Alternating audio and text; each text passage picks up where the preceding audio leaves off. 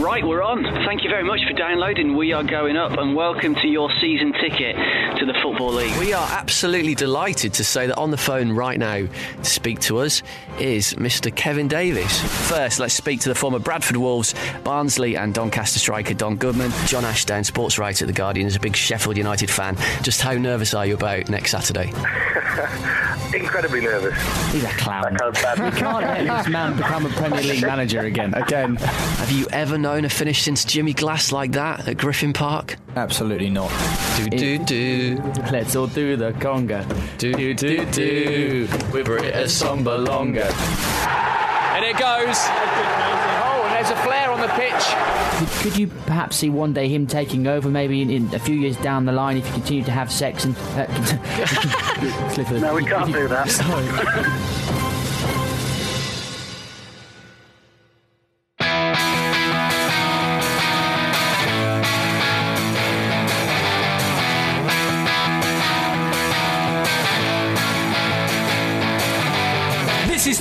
Going Up podcast. We've got the Football League covered.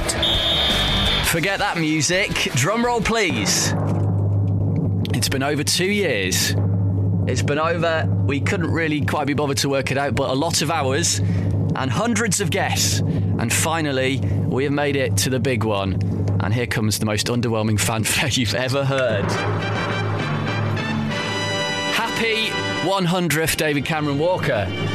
Uh, thanks. Happy 100th, Jim Knight. Hello. This is um, episode 100 of We Are Going Up. I'm Mark Crossley, and I've got a treat for you. Oh, g- great. ready Is for it this? food?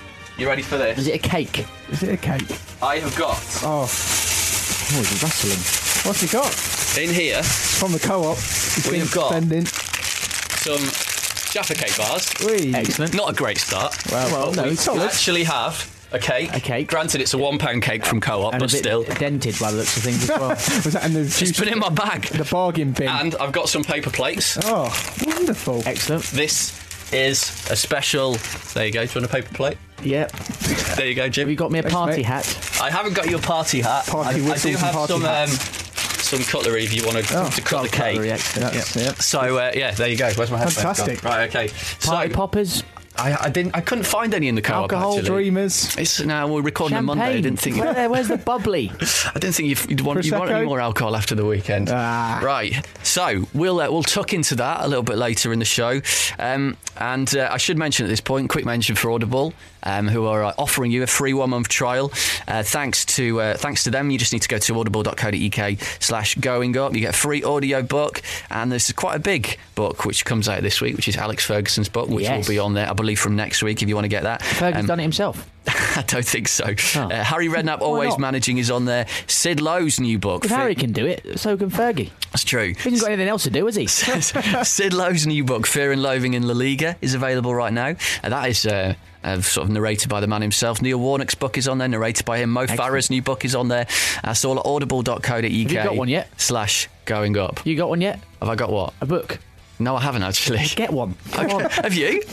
it's on my to-do list. I'm doing Yeah, it this I week. have. I've got the Andrew Marr book. I told you. audible.co.uk slash going up is where you need to go. Later, we're going to be resurrecting a very old feature. I know you're both very excited about this Oh, yeah. to mark 100 episodes of this podcast.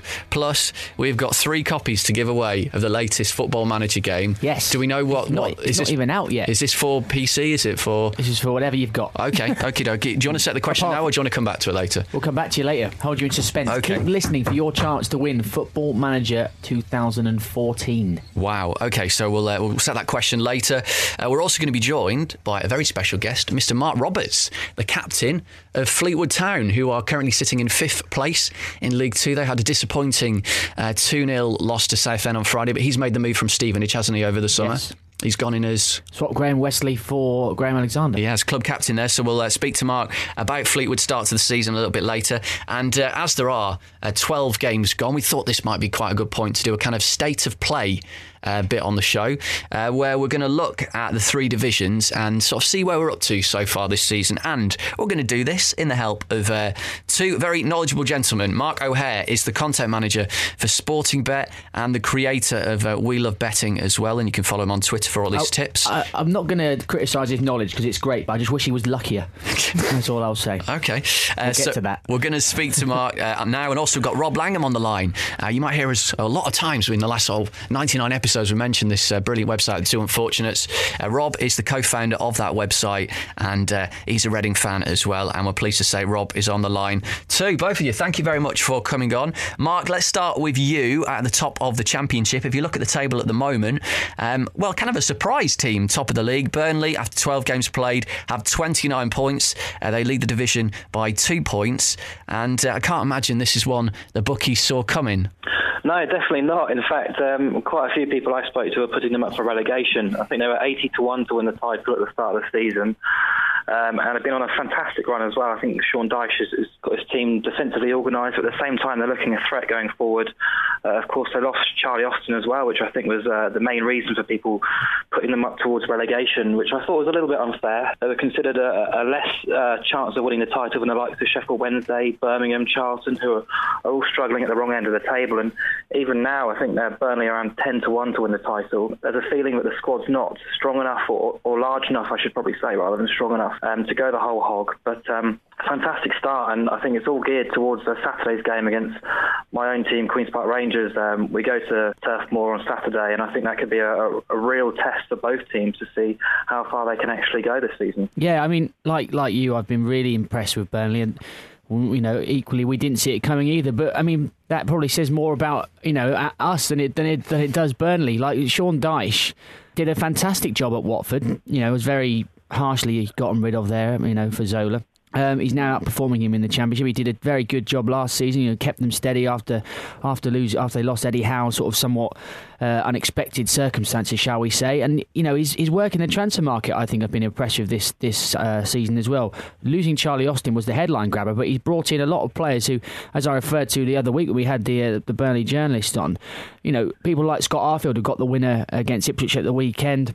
Kightly on loan from from Stoke. Uh, these people they're not headline grabbers necessarily, but they've all come in, slotted in, and they've done a they've done a good job. And of course, uh, Danny Ings uh, coming back from his injury problems that he's had over the last few years, and he's got himself into the under twenty one squad. And you know who's Charlie Austin now? Rob, you're a, you're a Reading fan. What have you made of the championship so far this season? It is quite tight there, the top. Yes, I think it's tight at the top, but I think both the Championship and League One have been characterised by um, the quality really rising to the top. So I think there are five or six teams in each division who are beginning to dominate, whereas League Two, which I'm sure we'll talk about later, looks like a complete free for all. Um, but I think Reading, we're just Reading are just on the edge of that. Uh, I think sixth place slightly flatters the team. Uh, that was until Saturday, actually, when I thought um, the side played very well in a 4 1 win over Doncaster. Uh, but some of the performances have been a little bit uh, inconsistent, and there have been a lot of injuries. And uh, Mark, you are a QPR fan, as you mentioned before. Uh, QPR, after 11 games, is still unbeaten, and you barely conceded, well, you conceded about I don't know, four or five goals or something like that, haven't you? It's been a great start. Yeah. Four goals conceded, eight clean sheets in 11 matches. Well, and and two Um, two of them were on Saturday. So Yeah. Yes, yeah, yeah. And um, strangely, Richard Dunne was at fault for the first goal on Saturday, and, and since he's been on the pitch, those are the first two goals he's conceded. He's been an absolute rock. Um, the whole back four have looked so organised, but I think a lot of credit needs to go to Steve McClaren. I know the players and those close to the club have been suggesting that he was a big part in that, and there's a, a real great feeling around the club. I know when I spoke to you in the, in the summer before the start of the season, I was a little bit nervous and tentative to say how well we do. I still am, to be honest, but um, we've got a very, very big couple of weeks coming up with Burnley away and then Wigan away, and um, I think that's where we're going to find out how good this team is. Plenty of options. I think we're a little bit short up front. Charlie Austin's the only fit striker we've got, but Niko Kranjcar is much too good for the championship level. I think he was playing in the World Cup qualifiers for Croatia last weekend, so plenty of positives, but I'm still just not too confident to say we're, we're definitely there in the, in the top two. Definitely top six, but I'll wait and wait and see for the top two. It's interesting you um, anyway. you mentioned Steve McClaren uh, there, obviously since departed to Derby. I mean, how much of an effect you think his departure will have on QPR? I think it will, to be honest. Um, I don't know where. Defensively, obviously, um, I don't think Harry Redknapp's really known for to set up his side to be so defensive and so good. Well, okay, good on the ball, but defensively so strong and organised. And I think that was seen straight away from the start of the season. We had a, a solid back four and Clint Hill marshalling the defence alongside Richard Dunne. You've got Nedum Onuoha who's playing absolutely brilliantly. Danny Simpson arrived. And now we've got Benoit Assou-Ekotto as well down the left. It, it's a lovely defence uh, for the championship level. Um, it's just, I don't think Harry was too responsible for that. I think it was all down to McClaren. So we'll see in the next few weeks um, if, if, that does happen. I know we conceded two at Millwall on Saturday, which will probably surprise a few people. Um, but we'll see how we cope against Burnley's uh, front two of Ings and Sam Vokes. And the the the, uh, the all important equalising goal. Uh, in fact, Harry, I don't think he actually saw it because he was just recovering from being hit on the head with a ball that also just hit a few seconds before hit Joe Jordan in the head and knocked his glasses off, and he was he was going mad on the touchline. But um, I, I spoke, some Mill, spoke to some Millwall fans today who were at the game. They they enjoyed that very much. Um, by the way, if you are doing Championship fantasy football this season and you want lots of points, get get basically the entire QPR defence in your team is what you need to do. Or, or and I've been I've, I've backed him all the all last season, and he was in my team, and he, he didn't get me that many points. But my faith in him is starting to pay off. Kieran Trippier of Burnley. I've long said he's since uh, long since said he's one of the most underrated players in the championship, and he's having another good season. Uh, Rob, if I can come to you, there's three sides. In fact, Jim, I'll come to you on this as well. Yep. Obviously, there's three sides from the uh, the East Midlands up near the top. Leicester in third, Forest in fourth, and McClaren and Derby in eighth. Out of those three sides, do you think any of them are, are realistic contenders to finish in that top two? And if so, who? I think they're all realistic contenders, but I think of the three, much as I have quite a liking for Nigel Pearson, who I really respect as a manager, I think Nottingham Forest would probably be the team I'd pick. But I do think it probably is going to be Burnley and Queen's Park Rangers, actually. So I think the East Midlands sides are probably going to be battling it out in the playoffs. Um, and of course, in the final game of last season, I think it was Leicester went to Forest and had a really good win. And I think we could be seeing something very similar again love- coming up. I'd love that. Hopefully, we don't lose to Watford in the uh, in the playoffs though, because that would be utterly disappointing. Well, Again, we- I, think, got- I don't think I can. t- first, mate. Yeah, I Don't don't worry think I can take another defeat like that. It would be the end of me, I think. But I, I agree with you on, on the Forest point. It's it's very difficult to see past that team. Certainly being in the the um, the playoff shake-up. The the midfield is. Um, what made me sit up and take notice of this team because they have got the rights of Andy Reid, Henry Lansbury, Radoslaw Majewski, who I really rate as well. That is a, a midfield, in my opinion, in Forest as good as anything in the in the Championship. Maybe apart from QPR, like Mark was saying, players like Niko Kranjcar are uh, a cut above for this division. He was he was an absolute brilliant signing by Harry, and it's just unbelievable he can get players to come down and uh, play at this level that are then jetting off and playing Well, in uh, I mean, World Cup I think- qualifiers in a couple of weeks' time for I think You Croatia. just need to have a look at their at their bank balance to, Well, suggest obviously, why they yeah, to but, QPR. uh, Not necessarily much to do with Harry's persuasion or powers. Tony Fernandes has got a thing or two to say about it. But um, I think I, I agree with you actually. There, Forest midfield. Um, are about as best as you're going to get in, in the league, but up up front, I'm not sure. I said this when I saw them play Watford earlier in the season. I think they could still do with a little bit more up, up front. Those those strikers, none of them are ever, you know, I don't think I've ever really had 20 goal seasons or anything near it seasons in the Championship. But I think they'll be they'll be a playoff team certainly. I've been impressed with Leicester though because you know last season we were all saying that you know after they failed to get to the to the playoff final in, in the dramatic circumstances that they did, we, we expected perhaps Pearson to go and the owners would take the opportunity to, to get rid of him and, and move on. But they've stuck with him to their credit. You've kept largely most of the squad from, from last season, and you know I.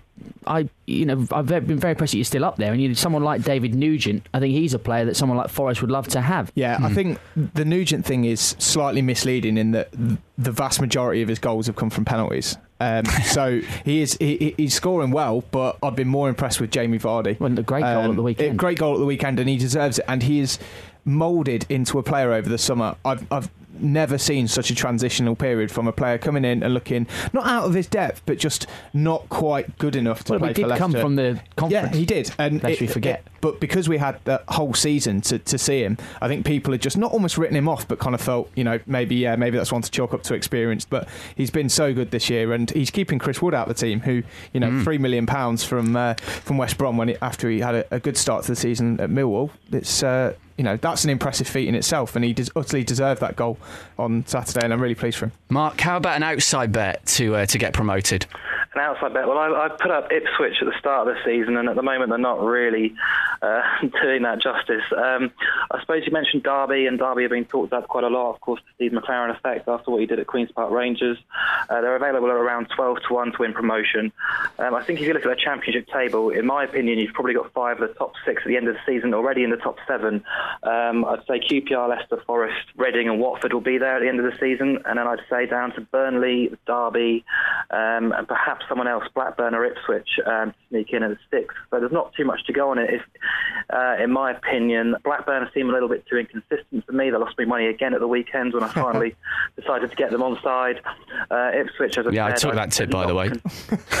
That's the whole reason we've got you on, Mark. Yeah, revenge. uh, Ipswich aren't convincing away from home, so um, Derby would be my pick. out Twelve, to uh, 1, I'd, I'd certainly fancy that. They looked excellent on, on Saturday, deserved the three points away at Watford. Since McClaren, McClaren's come in, you do you have seen a transformation, just not necessarily in, you know, the players are all still there and the, the squad's been, been decent enough for a few seasons, but I think it's just a mentality thing. The players seem a lot more confident, the fans seem a lot more confident. There seems to be life breathed back into the into that club now, and I think they might be similar to to Palace last season. I think a lot of it will hinge on whether they can keep Will Hughes in January. I think there'll definitely be bids from Premier League clubs, and if they can perhaps do what Palace did last season, maybe sell him, but also keep him for, for six months before he finally leaves, that could be the difference whether they finish in, in the top six and, and go up or not. Rob, at the bottom of the championship, I am well aware there's a lot of teams to get through and divisions to get through, but at the bottom we've got Yeovil, bottom of the table as I think a lot of people have expected. Sheffield Wednesday and Barnsley in the relegation zone, uh, but there are a few sides around and about the relegation zone that you wouldn't expect to be there. Bolton and Birmingham just above the drop zone at the moment. Out of uh, that bunch, um, who do you think's nailed on to go down? Well, could, could I make a, a rather scurrilous um, mention for Wigan? Um, I'm just saying Owen Coyle seems to be presiding over the swiftest transformation from a short passing style of play to the long ball in living memory. and uh, although they're still in the top half of the table at the moment, who's to say they might not do a Wolves because I saw James McLean sending off at the Yeah. weekend, and that wasn't too pretty. But talking more seriously, I think I really fear for Yeovil, and I saw the news today that Gary Johnson says he'll only pick players who give 100%. Uh, Left Paddy in Madden out, didn't he, at the Paddy weekend? Madden. Yeah. Yeah, which I think is worrying because Madden hasn't seemed to make the transition. Uh, I think Sheffield Wednesday do look in, in a bit of trouble. I know that a friend of mine who supports them uh, reckons that they rely too much on sort of effort players like Miguel Llera and, and don't have enough finesse, and the style of play is, is, is lacking really. So I think I think they um, could continue to struggle. I know you covered them uh, recently on the podcast.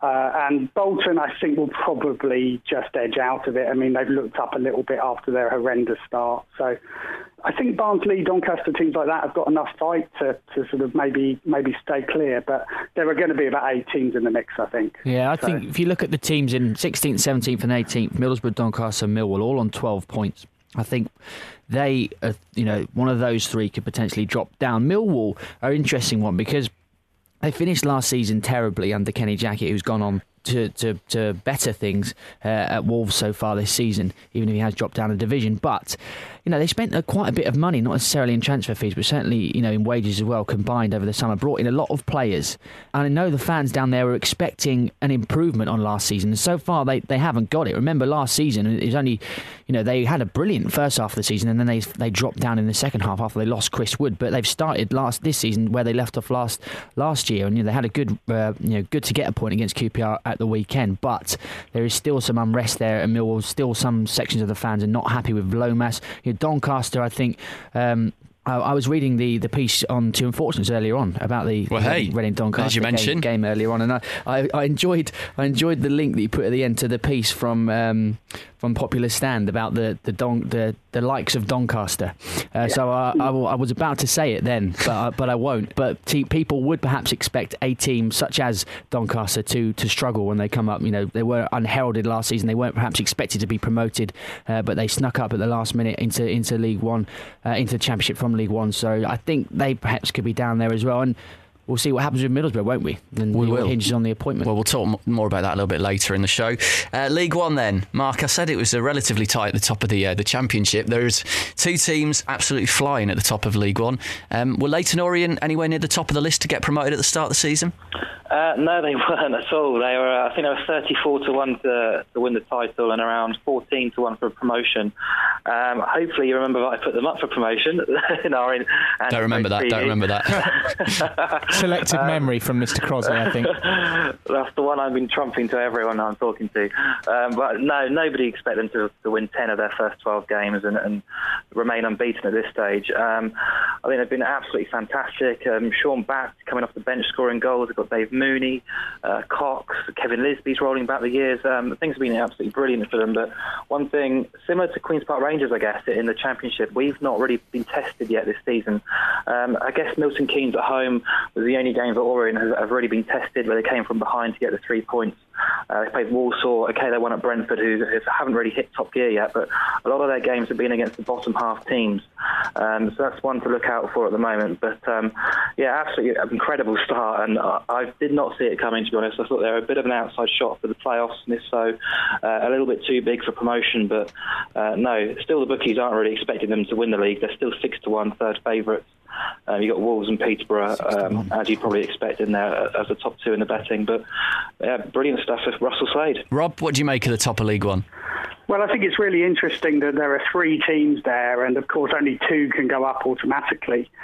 And I've got a sneaking feeling that Peterborough, there might be something of the Icarus syndrome about it, and that they might be the team to miss out because I think Wolves still have a lot of quality, and I think they may join Leyton Orient in the in the second tier. So I, I I've got a bit of a fancy for Preston. I, I think I've seen them a couple of times actually this season, and they're very solid at the back. Uh, Bailey Wright, the Australian's a really energetic defender, and he's still only about 21. Uh, a couple of good goalkeepers um, in Declan Rudd and Thorsten Stuckmann who are fighting out for the place there, and I just think Simon Grayson's got them really organised. So I don't think they'll be promoted automatically. I think two of the current top three will will be promoted, but you've got to wait for those playoffs, and, and you know anything can happen in those. I know that's a cliche, but um, I I think it would be a We specialise in them on this show, don't worry. yes, yes. So um, Preston ha- do have a terrible record in the playoffs, it must be said, but that has to end at some point. but they do have Um, a, and they do have a manager, Sorry. sorry, that uh, that is specialises in getting teams promoted out, out of League One. So I think that will certainly go in their favour. Yeah. The other thing I wanted to say was I just wanted to, even though I have a bit of a natural disliking for them as a club, I think Patrick Bamford at MK Dons seems to be single-handedly. Oh, Yeah. that goal on Um, Saturday. keeping How good was that goal on Saturday to win um, that game? Someone mentioned to me at work the other day that they they what they said that I look like him. Good. All right. You look a lot. Football You look a lot older than him. Let me tell you that. That's- well, you say that. Kick him while he's down. Have a, get it up, put it up, and we'll put it on Twitter. We'll see. Okay. Football lookalikes. Okay. Um, uh, Play play- like him too. Playoffs, yeah. Playoffs is going to be uh, is going to be interesting around there. Have you got an outside bet, Mark, to go up from uh, League One at the moment? Maybe a team who are sort of in mid-table. I know uh, Dave Brentford were your big favourites, and they're down in eleventh at the moment. Yeah, I think the top four um, are going to be there at the end of the season. Orient, Peterborough, Wolves, Preston. Then you've got to expect Brentford to pick up, so that'll be the top. That'll be five teams. So you're looking for one more, I guess. And there's a few in there who've, who've surprised me, I guess. Uh, Bradford are going well. Swindon have really surprised me. Their home form's been Yeah. superb. Um, they can start picking up results uh, away as well as at home. They'll be there or thereabouts. I always like avoiding Milton Keynes Dons. I think they're always um, a little bit too short. No one really likes them anyway. And um, further down, I think you've got to look at Walsall, who've been avoiding defeat basically in 2013. They've been superb. They've only lost three times this season, but been absolutely brilliant in 2013. But I think you've got to give Coventry a huge amount of Yeah. credit. They've I was been the about top to mention six, Coventry, yeah. What 'Cause price and on they're them? 12 to one. 12 to 1 to Well, get the- promoted still. this is the thing when we when we knew that all this issues with their uh, their financial troubles were going to come to a head and that we were going to potentially be uh, be deducted points. I backed them to go down, and then a couple of games in, I backed them to get promoted. But so basically, they're probably going to finish mid-table now. Covering But- all bases. Well, the thing is, if you look on True Form, we were saying this a couple of weeks ago, they are about fifth or sixth now. I think on, on True Form. If you obviously the, the points deduction doesn't sixth, yeah. necessarily um, bring that into effect. They're still seventeenth, but you know, with only That's a quarter, strike force with as only, well. with only a quarter of the, the season gone, if they can continue anywhere near that, surely they'd make a decent run at the playoffs, wouldn't they, Mark? Yeah, you've got to expect so. They've scored 27 goals already, and um, I think fans are getting their money's worth if they are travelling to Northampton to Yeah. see them play. Um, it'd be a fantastic story for them, and I'd back them as well for relegation. But I'll be rooting them, rooting for them this season. I think they've been superb, really good to watch. Um, I think Steven Pressley deserves a huge amount of credit for where they are at the moment. Let's look at the bottom of League One. Rob, there's uh, been a managerial change at Gillingham. Peter Taylor's in caretaker charge there, and there's about to be one at Sheffield United, who are just above the relegation zone. But um, a couple of the teams in the relegation zone, obviously, you've got Bristol City, you haven't won in 20 league games, which is astonishing. Uh, you've also got Graham Westley uh, back at Stevenage, struggling, and Ronnie Moore, who's doing so well with Tranmere last season, struggling. So it's quite interesting, uh, the stories down there. Yes, and, and Chris Kiwomya as well at Notts County, I think, has had a bit of a tough season. I mean, I think all of those names you mentioned are under pressure. The one that baffles me the most has got to be O'Driscoll, who I've always admired massively. And I know Glenn Wilson from the Popular Stand fanzine that you mentioned earlier on is a huge um, advocate of O'Driscoll's. And I just don't quite know what's gone wrong there because they have players like Sam Baldock and Jay Emmanuel-Thomas and Scott Wagstaff and who look more than good enough to be mid-table. And I know that there have been some serious financial trouble and lots of issues with NIMBYism over the ground and, and other matters, but still to be actually bottom uh, is, is perhaps been only sort of veiled a little bit by the fact that Sheffield United have also been struggling so much, another really massive club. But I really, really fancy them to kind of pull out of it now. Um, obviously, a lot will depend on who they get as manager, and hopefully it won't be Paolo Di Canio. But uh, Well, I, I think, um I saw today Owen Owen Bradley uh, from BBC Radio Derby, who we had on when, when Nigel Clough was was sacked as Derby manager. He, he was saying that it, he understands that Nigel Clough could be very close to taking over at Sheffield United. Well, the thing was, he was at the Crewe Bristol City game on Saturday, and Crewe are Sheffield United's next opponents, aren't they? Someone tweeted a picture in the crowd of Nigel Clough being sat next to them, a la Mourinho, at the weekend. Um, I'm a bit uh, wary of time here, so let's uh, crack on to League Two if we can. Um, I was going to get stuck into Bristol City. Oh, we haven't got time. Well, go on. Get, Of course, we've got time. We're a podcast. We can go on for however, however long we want. Nonsense. We're going to talk Good about luck- Bristol City. good luck Uh, I, editing I was this, speaking Mark. to Bristol City fans the other day, and, and the problem is still the same uh, as it was under Derek McInnes. Not that much problem scoring goals, playing reasonably good attacking football, but just defensively shambolic, conceding goals when they shouldn't be, basic defensive errors all over the shop. And, you know, it, it, it's something that they would have expected O'Driscoll to, to sort out, not necessarily in terms of his he's not a defensive manager as such, but he does place a lot of philosophy on retaining possession and playing good football and keeping control of the ball, which would you would expect to lead to a reduction in the amount of goals you concede. But it just hasn't happened uh, for them for them yet. And as you mentioned, those those players, they've got a lot of good players there. Certainly players that can score goals, but they just need to tighten up at tighten up at the back. Let's go to League Two. It is very tight, uh, as I mentioned at the top there. You've got Chesterfield and Rochdale and Exeter on 23, Oxford, Fleetwood, Morecambe on 22, and Wycombe um, in seventh at the moment on 20 points. Uh, good luck with this, Mark. what do you reckon? Uh, I don't think it's as, as tough as it probably looks in the league table. I think you've got two outstanding teams there. I think you've got Chesterfield and Fleetwood, uh, who the bookies expected at the start of the season to be up there and and, and be solid favourites alongside Portsmouth. Um, and I think those two will definitely be there in the top three. Um, Rochdale have been on an outstanding run of six wins and seven, of course, are, are nestled in there just behind Chesterfield. Um, Exeter are going well as well. Oxford, who seem to just keep winning away from home, apart from on Saturday when again Yeah, I put them when I bet on them. There's a lot of, up lot of angst, betting angst in the studio today, isn't there? There is. I'm in terrible form. I need to pick it up. Um, Morecambe are the one who's surprised everyone, I guess. Um, up there, just a point off the top after 12 matches. Um, so I think if you take Chesterfield and Fleetwood out, you're looking for one more um, for automatic promotion. Oxford, of course, are the team on everybody's lips, I think, at the moment because they started well last season as well before falling away. If they can last the pace, they should be there or thereabouts. Exeter as well. But I, I think after those top two, it's just very difficult to pick a third, isn't it? Um, I wouldn't really want to put my money where my mouth is, apart from say what I did in, in the summer and say Rochdale because I, I just like Keith Hill. Um, plays quite attractive football. The home form's been superb. Won five or six. Uh, remained unbeaten, scoring 13 goals.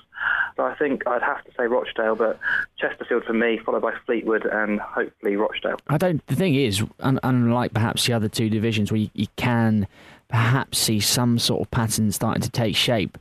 It, it is so wide open in this league. You, you can't discount anyone all the way down to you know right down into lower mid table. Really, I mean, look at Rotherham went up automatically last season, and they were out the playoffs for quite a long time in the in the season, and a, a late run could easily come in. Look, Burton, who I, who I backed pre-season, had had a really good season season last year. They're only what they're on 18 points. A couple, you know, another win, and they're in the top. They're in the top seven. Uh, AFC Wimbledon, who you know are finally looking to you know push on and, and get away from relegation worries in this league, and they, they could easily go up. Newport have been impressive in their first season back in the league. You know, Keep going. Southend, there are so many teams there. All the way down to 22nd, maybe? Well, no, no, not all the way down. No, no, Where Bury are. absolutely not. But I mean, Cheltenham, who, who are in seventeenth, uh, they've had you know good seasons over the last few years. I don't, I don't think you can discount anyone really from from the certainly from the playoffs. Automatic might be.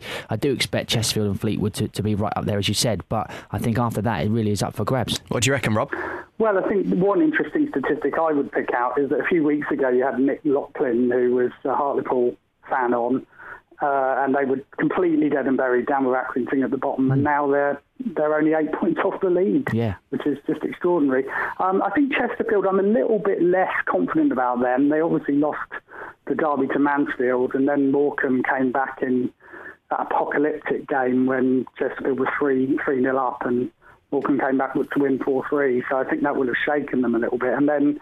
And then they lost to Burton at the weekend with those two great goals from Adam McGurk. So um, I, I just think it's all to play for. I mean, one team I might pick out are, are Wycombe. Um, we've got that youngster Max Kretzschmar who got the winner on Saturday against Bristol Rovers, and I think they might last the pace. And then, of course, Portsmouth, looking at the players they have, you know, just brought in John Marquis on loan, and I think you had a post in the last couple of days up on the WAGU site um, where he's mentioned, and Johnny Ertl, Patrick Agyemang, Simon Ferry, lots of decent players. I mean, I know it's a cliche to predict that they will do it because they're by far the biggest club, but they're still in contention, even though Yeah. they're down in about 15th. So um, all to play for. Relegation, Mark? Have Accrington, Accrington got any chance, according to the bookies, of staying up?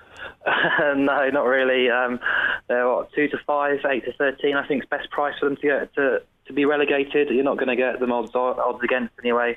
Um, I think there's one thing about League Two. There's, there's probably 20 average teams, two good teams, and, and one very poor team. And I think that's Accrington still without a win.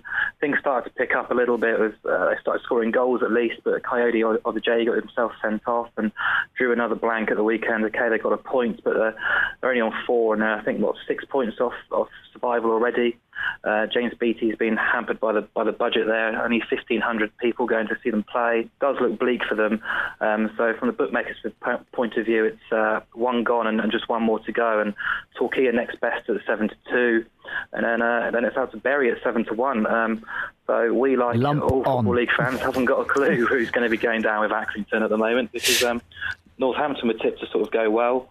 Bury were tipped to be a surprise package, and, and there's Torquay who have sort of carried on in a bit, a bit of a malaise in the last sort of 12 months.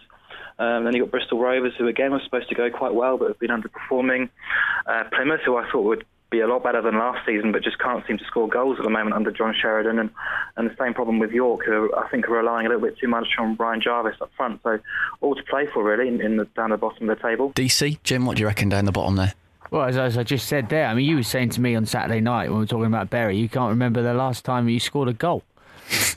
I, Let I, alone- I had quite a lot to drink. let alone, let alone like, look like winning a game. I mean, you went behind early doors, didn't you, on Saturday? And Blackwell's gone. I guess a lot depends on who, Yeah. you, who you get in next, won't it? But um, I don't know. I worry for you, mate. 'cause I, I, I could see Northampton pulling clear. I mean, Accrington, I think, will probably be the team that, definitely goes. But then it's really difficult to predict because you say a number of those teams who are down there are all expected to be to be better. So we're going to have to see some teams fall dramatically, uh, or a big team could go down. Jim? Yeah, ditto. Um, I'd echo what Mark says. Really, I think it's a huge factor is who Bury bring in. You know, whether, as we were, speaking about last week, whether they do try someone relatively untested in in Nolberto Solano, or they go for a, a safer pair of hands, someone like a Danny Wilson that's um, that's been around a bit longer. Why do you want him? I mean, I, Mark? I mean, you, you as soon as Blackwell was sat, you said, said about Danny time Wilson. get Danny Wilson in. Why do you Why do you want him? Well, he got Hartlepool promoted from that division before. He's obviously managed at bigger clubs than us. Uh, he's a former player. He's well liked by the fans.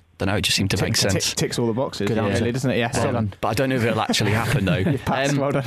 Rob, final final thought from you, maybe on the bottom of League Two. I think I would uh, um, second most of you guys, and I think Torquay are the team I would worry about. I mean, they uh, use the word mark, I think malaise, and that certainly seems to be the case after they'd had a really bright time of it, you know, a couple of years ago. I think I'd probably pick them to go down with Ackies. Okie dokie, right. Well, thanks both of you for coming on for this kind of a state of play update, a quarter of the season in. Uh, cheers, guys. Cheers. We'll, we'll catch up with you again soon, I'm sure. That is Mark O'Haire, who is content manager for Sportingbet and also uh, does videos at We Love Betting, and Rob Langham, co founder of the brilliant uh, non partisan Football League blog, The Two Unfortunates, which, as ever, is well worth checking out.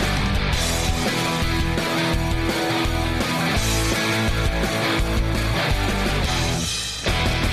Right, so coming up in just a moment, we're going to be reflecting on Tony Mowbray's departure from the Riverside. Middlesbrough are looking for a new manager. Uh, but first, I mentioned this at the top of the show. Very special guest for our 100th episode. Uh, the uh, captain of Fleetwood Town, Mark Roberts, is uh, on the phone, or was on the phone to us a little bit earlier. They sit uh, fifth at the top of League Two at the moment, 22 points from their first 12 games of the season. They did lose 2 0 at Southend on Friday night. We spoke to Mark a little bit earlier, and uh, we started by asking him um, how disappointed they were not to put pressure on the sides around them on Friday night with it being so tight at the top of the League Two table. Yeah, it is. Um, it's got really uh, congested at the top of the league. Chesterfield made a great start to the season, and you know we've we've tried to match them every step of the way.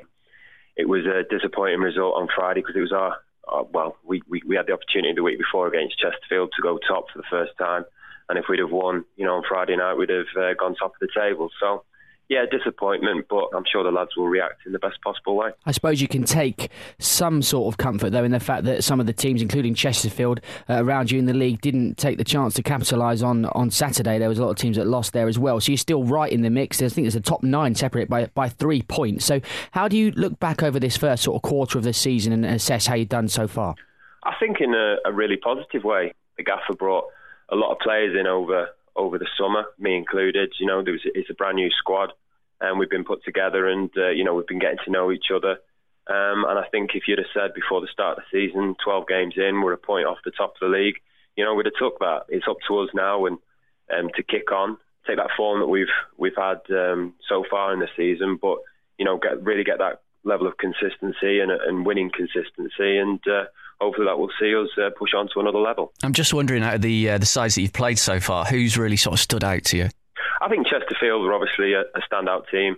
You know, it was one all on the one all on the day, but they they were organised, and you can see that they've got plenty of firepower, and I'm sure they're going to be up there towards the uh, the end of the season. But there's there's plenty of teams, and you know, a few surprises in there. The Exeter came and um, executed a really good game plan, and they've had a really good uh, run of form in recent weeks. It's a competitive league, and whether it's League One, League Two, the Championship, the Football League is all very competitive. Every team can beat each other on the day, so you have to be at your very best, and uh, you know that's what we have to make sure in the weeks ahead. You mentioned the uh, the number of uh, players coming in over the summer, uh, yourself included, as you, as you mentioned, and you got made club captain after you know four seasons. Uh, I think it was at Stevenage. How have you found the switch? Um, I've really enjoyed it. Yeah, um, I made the decision in the summer to to leave Stevenage, which was which was a hard one.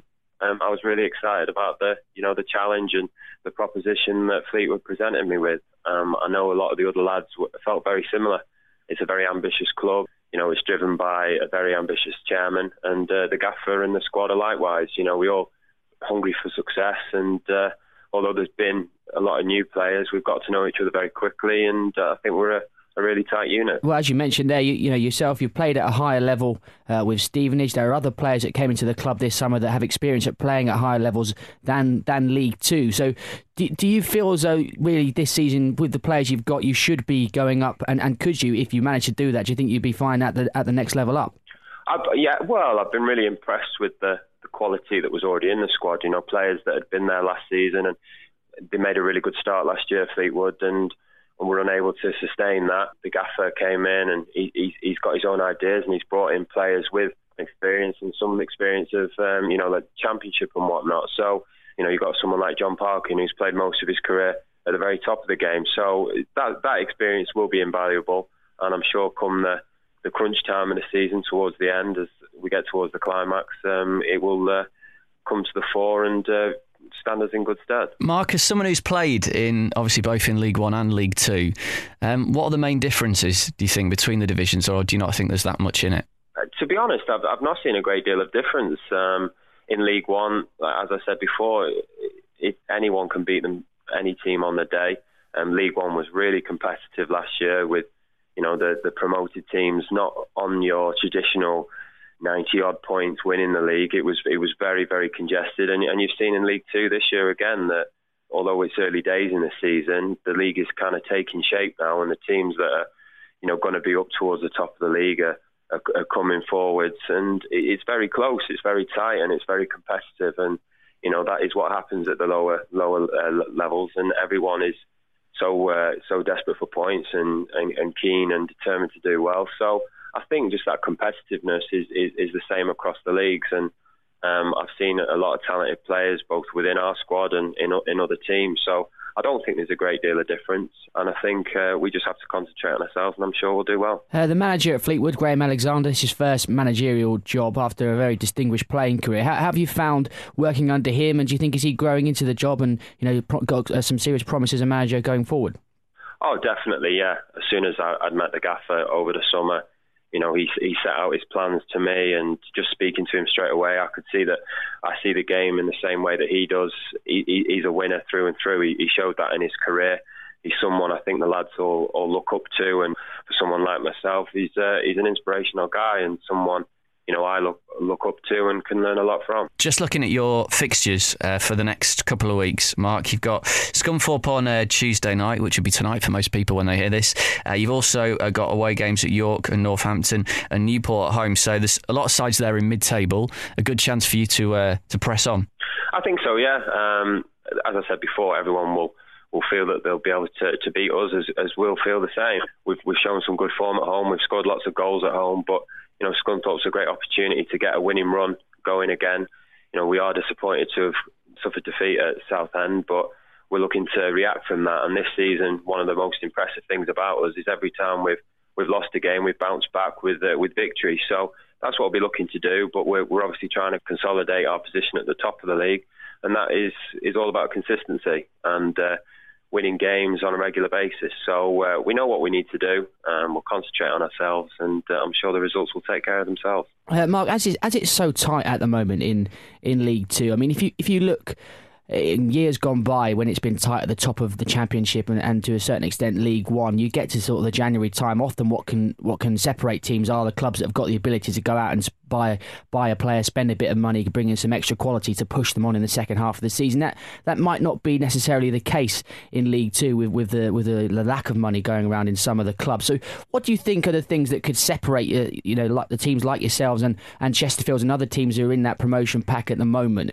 from the ones that maybe will fall away? What's going to be the difference as we get into the second half of the season? Um, I think fitness is a big thing. Uh, will, will play a key part. How how hard you train and how hard you're able to continue that level of intensity, that level of training, will no doubt um, be the difference at the end of um, winning mentality, that belief, and that all comes from within. So, you know, you even look at the Premier League. There's not teams that tend to splash the cash um, in January because like to keep um, a level level of consistency in the squad. And I think at League Two it's very similar. Once you've you've got to know one another and you've gone through half of the season together, you're looking forward to the, the second half because that's when it really matters and, and things are decided and trophies are won and, and that's where we all want to be in the mix. So we're fortunate that we've got a very competitive squad at, at Fleetwood and um, I'm sure that competitiveness that we see on a daily basis at the training ground um, will will come to when um, the uh, the trophy's handed out at the end of the season. Mark Roberts speaking to us a little bit earlier today. We're already making a right mess in the studio, can I say? I by the way, I mean all this cake listening to that interview. Excellent cake. Right, let's do um, let's do our roundup. Uh, this is going to be uh, a bit shorter than usual because obviously we spent uh, a long time going through the divisions and state of play. But just a, a few things to uh, pick up on from the last few days. And the first, Jim, has got to be the departure of Tony Mowbray uh, this evening as we record um, from Middlesbrough. Yeah. Um, and at the weekend, he came out with this quote, which. Um, I know that you re- retweeted DC, which uh, was this after the 3 2 defeat at Barnsley. Sometimes people can get a bit sidetracked by goals and the scoreline. Well, uh, yeah, that tends to be the problem in football, Tony. Well, uh, that'll happen. Middlesbrough clearly haven't because he's uh, lost his job. Yeah. Um, it's, I don't know whether, you know, it's a difficult one because they had such a good start last year, didn't they? And then they dropped away, and I think they were the only team below Leicester in the form table if you took it from January to the end of the season last year. And they just don't seem to be able to pick up points this year. That it's just kind of carried that malaise into to this uh, this year, and it's no surprise really when you look at that team and where they've been in the past that after making an unsatisfactory start from an abysmal second half of the season that he's had to go. I don't think anyone can have any complaints. He no. Can, as many sound, sound bites about Certainly you know not. the score doesn't lie. At the end of the day, that it, it can't be that you know on a one-off game. Yeah, all right, taking it in context, that's fine, but not over the course of the last what No, twelve months right. or so. A team can play well uh, on occasions and lose. You can play badly and win, but over a long period of time, Yeah. It, it does come to the fore. You know, You're looking at, what, clearly, there- 38 clearly games there are some so? deficiencies there that he's been unable to solve. It's very interesting. I was looking at some of Ben Mayhew's latest attacking and uh, defence uh, effectiveness graphs. Uh, in the latest one for the championship, this was from well, not- from a couple of weeks ago, so fairly up to date.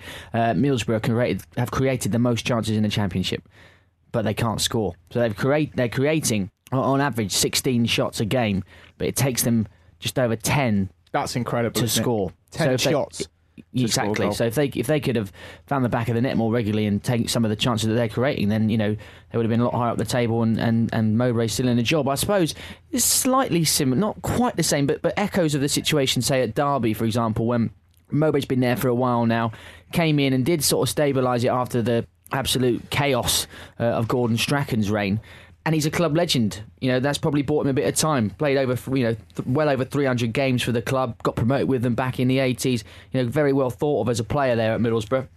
Um, so that probably did buy him a bit of time.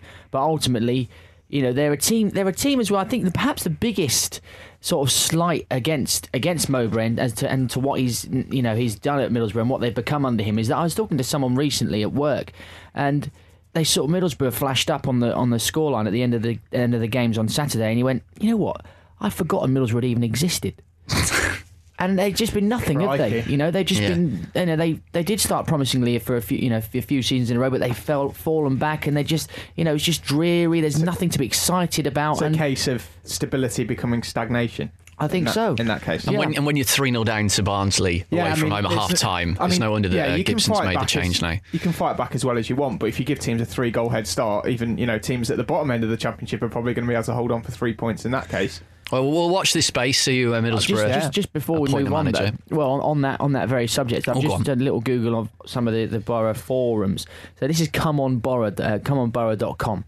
Uh, and they have a poll, and the latest uh, leader of, of that poll is Tony Pulis. He was favourite. He's Bucky's favourite. 36.4% of the people voting want to see Tony Pulis. Yeah, he's five to two favourite with the bookies this um, week. And this week. Middlesbrough. So, I mean, he's an interesting one, isn't he, Pulis? He was uh, linked for a very brief time before he went to McClaren with a Derby job. I mean, I guess any fan of a Championship club will look at Tony Pulis and you have to ask yourself the question are you prepared to sacrifice attractive football for possible promotion? And for most clubs in the Championship, the answer would probably be yes, wouldn't it? Yeah, I think so. I think one, you know, that have had a taste of the big time in the relative, not too distant past as well, like Borough have, they'd probably say yeah to that. I think. Um, Leeds 4, Birmingham nil uh, on Sunday. The uh, football cliches tweeted a picture of Lee Clark and his description was something like wearing the expression of a, a manager whose side are 4 0 down away from home. Hands in pockets, hands on hips, and not looking happy I mean, it's at all. pretty surprising, though, from Leeds, really, because Yeah, I they mean, lost five in six before They've that. been on they? a shocking run, but they've um, suspended a player today, Ryan, Ryan Hall, Hall, yeah. for a tweet that he sent at the weekend, which apparently was in breach of their social media policy. I think There basically you go. along you the break lines the of rules, you do the crime, you do exactly the time. along, along the lines of uh, just the fact he wasn't playing, but he would still get paid, something like that. Which is probably I don't know. It might be in it. Although, as Matt Siege, who uh, is a regular contributor, uh, well, sort of regular person on Twitter who gets back to us, said, uh, blah, blah, blah, blah, spot on for suspending him. The use of your, without an apostrophe, Excellent. instead of your, cannot be tolerated. Yeah. I'd, lo- I'd love it if they've suspended him for that. Well, in, in that case, I think a lot of Oh, footballers yeah, would have we'd have their- threadbare squads up and down the Joey nation. Bar- Joey Barton would never play a game again. So yeah, That might not be a bad thing. Um, let's talk about uh, uh, Paul Ince. Blackpool won at the weekend, beat Wigan 1 0, the Tom Ince penalty. Uh, but I think this ban that he's got, stadium ban, even goes further than the one that Steve Evans got last season. Yeah. Six games. Well, have you read the transcript? I've re- did, you, Yes. did you read Barney Oh, Ronay's brilliant yeah. Guardian Piece article Guardian, it about was swearing? fantastic, yeah. Yeah. So, uh, what do you reckon? Does the punishment fit the cr- you know fit the crime on this occasion? if he used that amount of that expletive in that short period of time, it's an unbelievable achievement for a start. but also, yeah, I think it does. Okay. I think if you drop that many C bombs on a fourth official who you're supposed to respect, then you yeah, know, and he it's- threatened to, to do him over. and, and to, and to basically, yeah. physically push him as well. I mean, you know, it's not. It's not GBH, but it's it's unacceptable, isn't it, in the laws of the game? And a five match stadium ban, yeah, fair play. It's not, it's, it doesn't seem But to. do you know what the Blackpool uh, fans did? They Instead- smuggle him in in a, They a don't- laundry mask, masks. They a la didn't- no, Jose no, Mourinho. they didn't do that. What they did was their masks. Yeah, I think it was a local radio station actually did a campaign where yeah they handed out loads of uh, loads of masks. So all the Blackpool fans had Paul Ince masks to try and you know mitigate against the fact that their manager wasn't actually in the stands. So for a day, every fan could be the manager. Yeah. sort of in a roundabout way. A couple of outstanding goals to uh, to mention. Uh, one for uh, Rochdale. They did come up in the conversation before when we were talking about them with Mark and Rob. But Ian Henderson, two late goals to win at Cheltenham, and the second sublime chip, Yeah, chip from inside the penalty area really as well. Really good finish. An Yeah. appalling bit of defending that led up to that. Actually, two players getting in the way of each other, and it eventually made its way to Henderson. But brilliant composure, superb. And we said how good Patrick Bamford's goal was for MK Dons. Aaron Yeah. Davis's goal for Exeter might have surpassed it as the goal Brilliant. of the weekend in the Football League. I mean, that, that very reminiscent of the uh, Henry goal against Manchester United uh, over, over Barthez all those years ago. Yeah, absolutely superb. Them to ha- just to have the, the audacity to do to do that, Yeah, to let alone attempt it. pull it off is great. Yeah. Jim, go along with that goal of the weekend. Yeah, I think so. Um, I, th- I don't know. It would have been a toss up between that and, and Bamford's one for me. He's such a talent, isn't he? They've got such a gem on, there. on Bamford, look, Yeah. I've got a picture of him. Is he the one you, you, uh, you We've saw been- on the train all no, that time? no, ago? he's the that, one that- that was It's quite reminiscent Oh, right, okay. of a young Okay. David Walker. I'm going to uh, Come round. Forgive me. We've been exchanging football that, that lookalikes shot on in this side of the particular, I desk. think does look a bit like me. That does. Yes, Yeah. that is true. Some of the others don't. No, that one does. Yeah. Sorry, this is great on a podcast. yeah, we'll Audio, post it all up there. visual Okay. feature. Stick that on Twitter. Right. Um, here's here's something that uh, fans of my club are not going to like. We haven't got time Fans for of my club fans this of week. Bury. Or, Pardon? What for you mean fans of Fans of fans, feature, fans, fans, feature, Fans of our club. feature. We're going to give it a rest for a week. Probably is more fans of the feature, isn't there, at the moment? Yeah, than, than maybe. Less of that. Less of that. It's a celebration.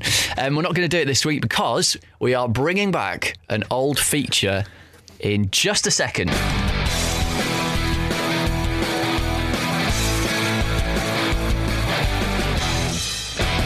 Okay, so this is episode 100 of We Are Going Up. We started doing this podcast back in July 2011. It is now October 2013. And uh, we started a feature right at the start of this show, which some people remember, newer listeners will not. Some many people don't. What was it called?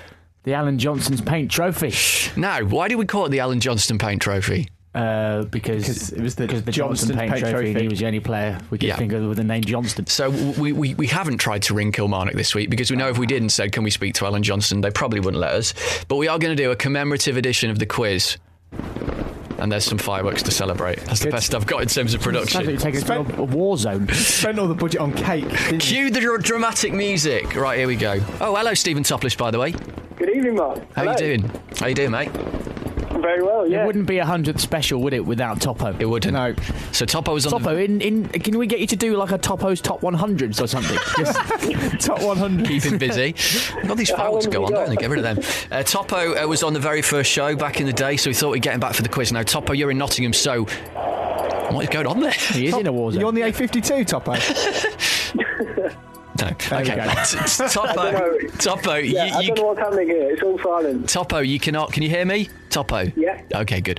Topo, you cannot use your computer, so stay away from the computer. These two have, have banned their computers. The computers are off. Just to confirm, each of us Yeah, computer yeah, is off. yeah. okay. Screen. Round number one. You need to write your answers down, and then we'll do each round and come back to the answers at the end of that round. If that makes sense, or we'll just do it all at the end. Actually, screw it. Okay. So here we go.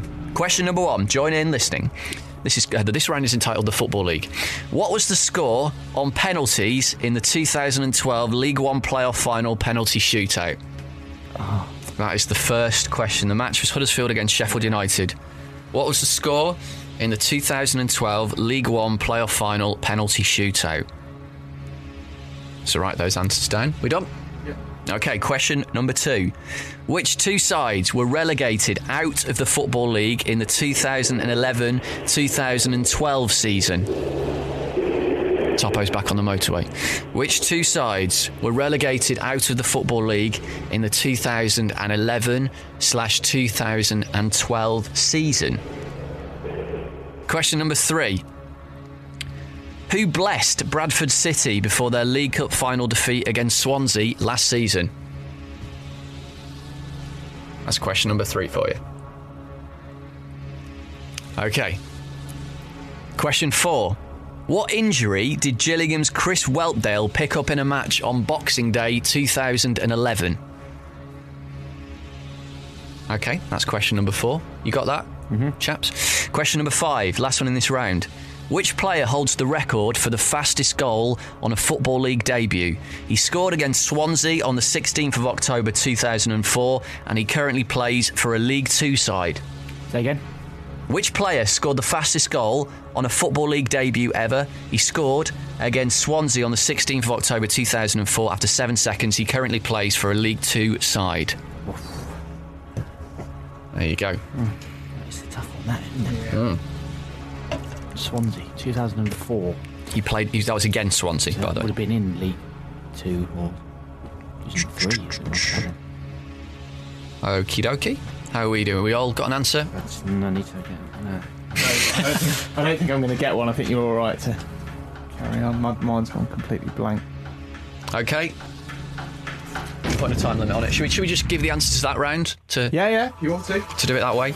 Okay, so I'm going to take score here. So Topo, first question uh, was as follows: What was the score in the 2012 League One playoff final on penalties? Uh, seven six to Huddersfield.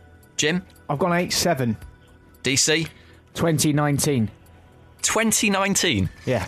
The score was 8 7 to Huddersfield. Woo! Is correct. So Jim is one up after question number one. I thought they, all, I thought they all went round, all around twice or something. Question number two. it's a gamble. Topo, uh, which two sides were relegated out of the Football League in the 2011 12 season? You get half a point for each. Hereford, I think, was one.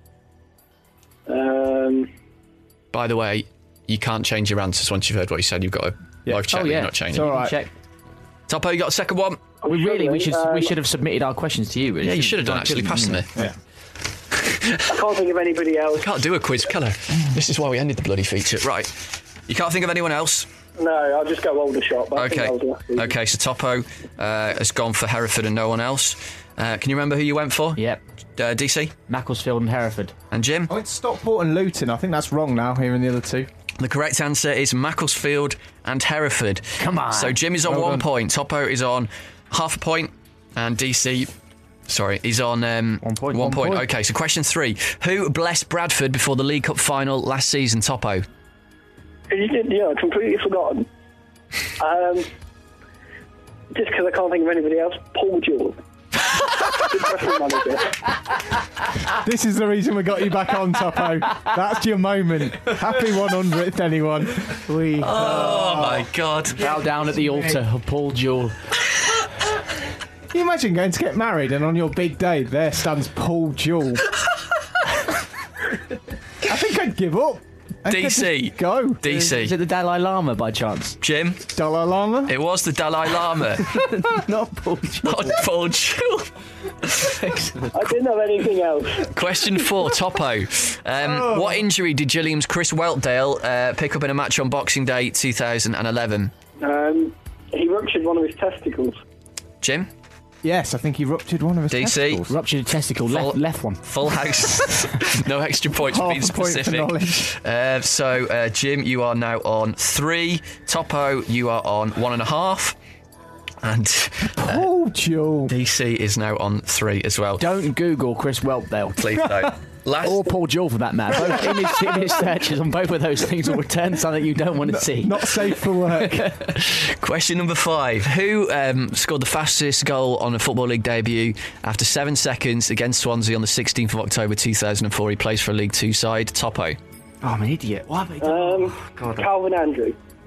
Incorrect. I didn't, I didn't, put anything. What was you thinking behind that, Topo? Just a guess. Yeah, he's sort, I think he's sort of like 26, 27, so he could have sort of made his debut about eight years ago. I went for Izale McLeod, but he plays in League One now, didn't he? It was Freddie Eastwood. Ah, ready. Back at the same club he was uh, he was at when he scored that goal. So Jim is currently on the lead after round one with three points. Topo, you've got one and a half. I'm sorry, that's uh, that's a complete lie. Jim and DC, you both got three points Yeah. after round number one, and Topo has got one and a half. Okay, right. Round number two. This round is called "We Are Going Up." So, uh, question number uh, one in this round.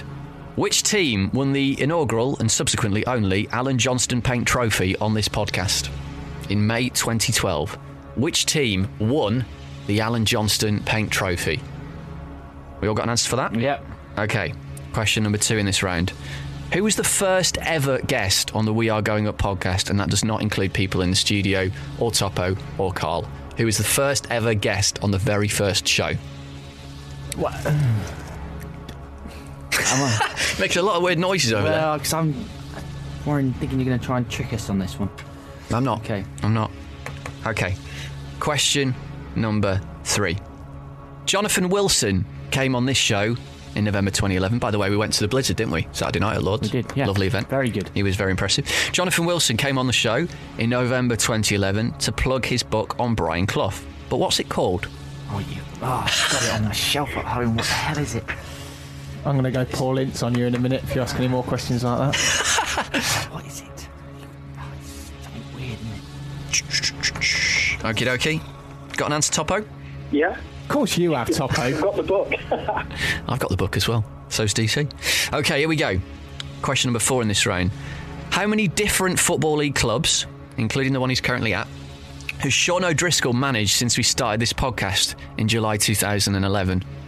How many different Football League clubs has Sean O'Driscoll managed since we started this podcast? You don't need to name them, obviously. Just uh, give me a number. Silence. Okay. Final question in this round. On this podcast, to the best of my knowledge, certainly when I scribbled this down for the show, we have had three managers on who've been managing clubs at the time. Can you name all three? You need all three to get anything on that question because I'm not I'm not splitting points into thirds. Say again. We on this show we've had, to the best of my knowledge, you might be able to correct me, three managers on this show who've all been managing clubs at the time we had them on. Can you name all three? Don't worry, everyone. There's only one more round after this. I realise it's an extra long podcast. Still to come, by the way. The question on uh, for you uh, to win Football Manager. Okay, we've got answers. Three. Right, I'm, ca- I'm calling end of a round here. Not at three. We have I've had a shocker there. We have had three on. Okay, pass the papers this way. No, well, there you go. Whoa, whoa. Give me 10 seconds. Okay. Yeah, you can have mine. have as many seconds as you want. Uh, you've brought some donuts in as well. We didn't mention it. Yeah. Have a have a. I've, I've had mine, mate. There that you one's yours. Me and DC uh, preempted your cake. Okay. Had a donut. Right. Three. We haven't had three. Here we go. Topo, question one in this round was as follows. Which team won the inaugural and only Alan Johnston Paint Trophy in May 2012? Uh, Macclesfield. Jim? Doncaster Rovers? DC. Yeah, Donny. It is Doncaster Rovers. Yeah. Okay, who was the first ever guest on the We Are Going Up podcast, Topo? Um, was it John Holmes, Plymouth blogger? Jim? I've not got a clue. I went for Simon Pilkington. He was on the first show, but he wasn't the first guest. Oh, Jeff so Hawley. close. Jeff Hawley from AFC Wimbledon oh, TV. I remember that interview Yeah. as well. was the first ever guest we had on this podcast. Question three. Jonathan Wilson came on the show in November 2011 to plug his book on Brian Clough. What was it called, Topo? Nobody ever says thank you. Oh, yeah. DC, what have you written? Something about smoking you've written. Yeah. And you know why, right? It's some, I couldn't. It's not as good as I Jim's couldn't answer, get though. re- it's on my shelf. It's on my shelf at home, and I've got like a combination of DVDs and books on my shelf, and it's right next to "Thank You for Not Smoking" with Aaron Eckhart. And that, for some reason, it's polluted my mind like the nicotine fumes from a cigarette. And Jim? I put the adventures of Brian Clough. You did? Because I couldn't think of a better answer. Okay. Uh, then- Topo, have you? What room are you in at your house? Have you got the book You're in the- visible to you? you're in You the could have, room couldn't with you? We need an I'm in the back adjudicator for this. You're in I'm your in forest, room, no your forest room. shrine. All right. Where the book is. okay. I'm not in my bedroom, it's fine. Question uh, number four. How many different Football League clubs has Sean O'Driscoll managed since we started this podcast in July 2011? Topo. Three. Jim? I went for four. DC? Four. Name them. It's uh, Donny, Crawley, Forest, Bristol City. Correct. Four is the correct answer. Um, hang on a minute. Top, have you got a point yet? I know you've got the you've got, you've got the Brian Clough one, haven't you? Okay, right. So uh, the last question: Can you name the three managers of clubs on we've had on this show? Topo. I can only think of Martin Allen. I don't know the other two. Okay, Jim. Yeah, ditto. I can only think of Mad Dog. DC. It's Martin Allen, John Ward, but third. Third manager is Brian Flynn. Oh Christ, we had Brian. I bloody talked to Brian Flynn, didn't I? You did when he was manager of Doncaster last season. So. Do I, uh, do I get two points for that? Or do I get? no, no. I said should before you got to get all three. Ah. I said, I said, I can't split points into But I've done thirds. better than those two, haven't I? You did. So, Uh, well, hang on a minute. Let's work I this out. You get at least half a point. So no. Jim has got uh, you got f- oh no Jim you've got you got two right in that round so you now have got, are on five. DC you got um, in that round you got one two, two, right? yeah you got two so you're on five as well. And Topo how many did you you got two in that round so you're now on three and a half. Okay, right so. Final round, everyone. This is to decide the commemorative winner of the Alan Johnston Paint Trophy.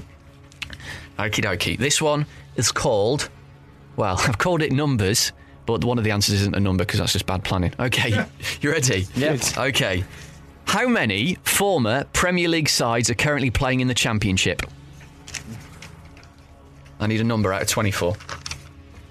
How many former Premier League sides are currently playing in the Championship?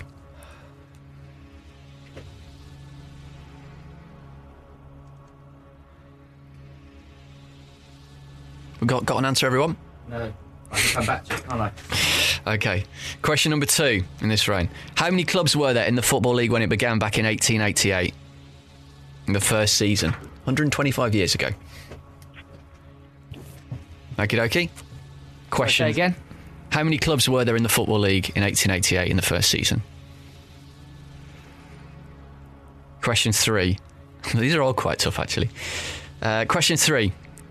Four clubs have won the bottom tier of the Football League three times. That's a joint record. Can you name one of them? So, Division 4, Division 3, League 2, whatever you want to call it, the bottom division, the, uh, the bottom division of the Football League. Four clubs have won it three times. You just Okay. need to name one. Yep. Got an answer, Topo? Don't give it me Have you got an answer. You still with us? He's gone. Topo? Yeah? He's Are you still? Mate, have you nodded off there? I know this is going on a bit. Have you, No, I thought you were talking to the guys in the studio. have you written an answer down for that one, yeah? Yeah. Okay. Right, this one might be a bit controversial. How many managerial changes were there in the Championship last season? I'm taking that from the start of the season in August to first games until when it ended in May on the last day of the regular season. How many changes were there? That includes people getting sacked, it includes people resigning, it includes people leaving to go to another club, and so on. Right. Say again. How many managerial changes? in the championship last season from the start of the season in August, the first day until the last regular day, um, and that includes people resigning, moving around, being fired, so on. Managerial changes. Okay, Yeah. and finally, last question. This is related to a number, but it's uh, you just the answer isn't a number. If that makes sense. Which ground currently has the highest capacity of any ground in the football league? That is the final question on the commemorative Alan Johnston Paint Trophy. Right then, so the scores going into this: Jim is on five, DC is on five, Topo is on three and a half. Right, papers, please. Topo. Question one in this round: How many former Premier League sides are currently playing in the Championship? Uh, I think 19. DC, 19. Jim. I think I went 15, didn't I? The, cor- the correct answer, I'm just double checking none of these have been in the Premier League, is 18. Oh, oh. The ones that haven't I played in the Premier League. out. So I was doing it. So it's Yeovil, Millwall, Huddersfield, Yeah. Doncaster, Brighton. And Bournemouth. Oh, Bournemouth. Oh, Bournemouth. Okay, so scores stay as they were after that one. Next question: How many clubs were there that were there in the football league when it began back in 1888? Topo, 12. Jim. I think I went 12, yeah. I said eight. 12 is the correct Oh, answer. I've thrown it away. So Jim's now on six, Topo on four and a half, DC Come on on. five. Three questions to go. Four clubs I've won the bottom tier of the football league three times. Can you name one of them, Topo? Notts County. Jim, I said Bury because I thought you'd written it because they were one of the answers. DC, Swindon. Only one of you is is correct. It'll be Topo. It isn't is Topo. Topo. It is Topo. The four clubs were Notts County, Chesterfield, Doncaster, and Brentford. So, wow. So Jim is on uh, is still on six. DC's on five. Topper's on five and a half. Wow. Okay. Two questions. I'm lost. There you are. How's that happened? Two questions left. Um, they've got we've got quite varying numbers on this one from these two. Uh, Topper, how many managerial changes in the championship last season? On the championship, I thought it was the whole football league. I said the championship. Oh, no. Listen to the Okay, you can revise your Before he says answer. it, I've got Well, hold on, Right. Topo. Don't say anything. Well, hang on a minute. You you better write it down. I 'cause would I never don't, would have gone for that I otherwise. don't want would I? Topo to change it. No, right. No wonder you had contrasting Champion- answers. Championship. and championship. Hang on a minute. Is that your? Oh no, I've got the wrong piece of paper there. Anyway. Uh, I'll write it down anyway. okay, right. Well, hang on. I've got to wait for DC to write it down before you give me your answer, Topo. Although some people might say he didn't listen to the question properly, so shouldn't That's really be true. That's allowed true. back Yeah, in. shouldn't be Being allowed. very leading. Yeah, Topo, what are you going? 14. DC, 14. Jim, I think I went 19, didn't I? 18. Oh, Correct answer. can I have a point for being closest? No. Damn it. So 15 of them were Forest, I think. That's easy. right, last question then.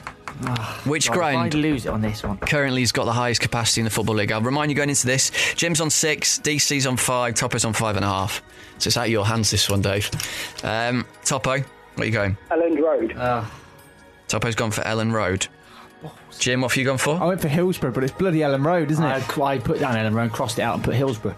The correct answer is Hillsborough. Yes. Which means Jim Knight Oh no!